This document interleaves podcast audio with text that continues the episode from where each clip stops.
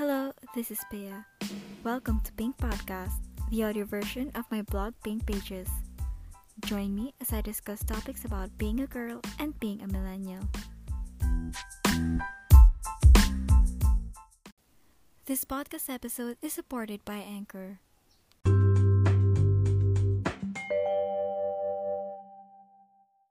So you want this girl and finally took the initiative to talk, telling her how pretty and kind and smart she is. You've never encountered someone like her before.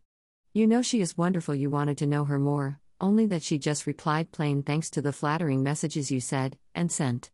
You don't think she hates you, but neither you think she likes you, and now her replies made you stuck in the middle thinking what has to be done when you've already said nothing but all the good things about her. Let's get straight to the point by telling you that there are three possible reasons why that girl didn't respond to you. 1. You are not really her type. 2. She doesn't want to build a relationship yet. And 3. You are being boring.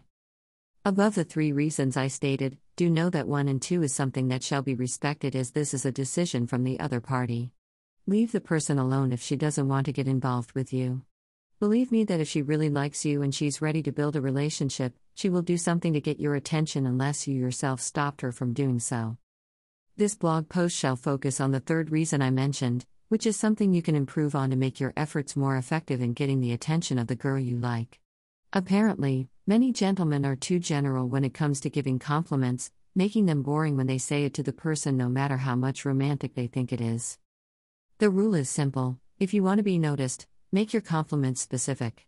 Tell the person in particular what you really like about her, whether it's about her personality, character, interests, passion, or aspirations in life.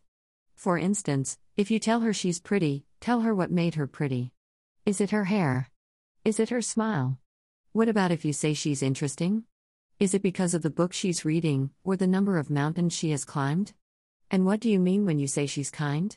Is it because of the beggar she helped, or the words she said when you had the chance to talk? This technique may help you stand out from everyone else, emphasizing the fact that what you say is different from the rest. If you will think about it, her boss had already told her she's hardworking.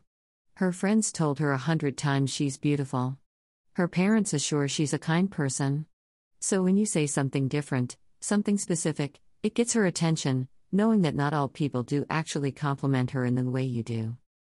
It is generally flattering for a person to know that she is being noticed, so leaving compliments that are specific may do the trick of getting her attention. Just make sure that you're not being too detailed, else you'll appear creepy.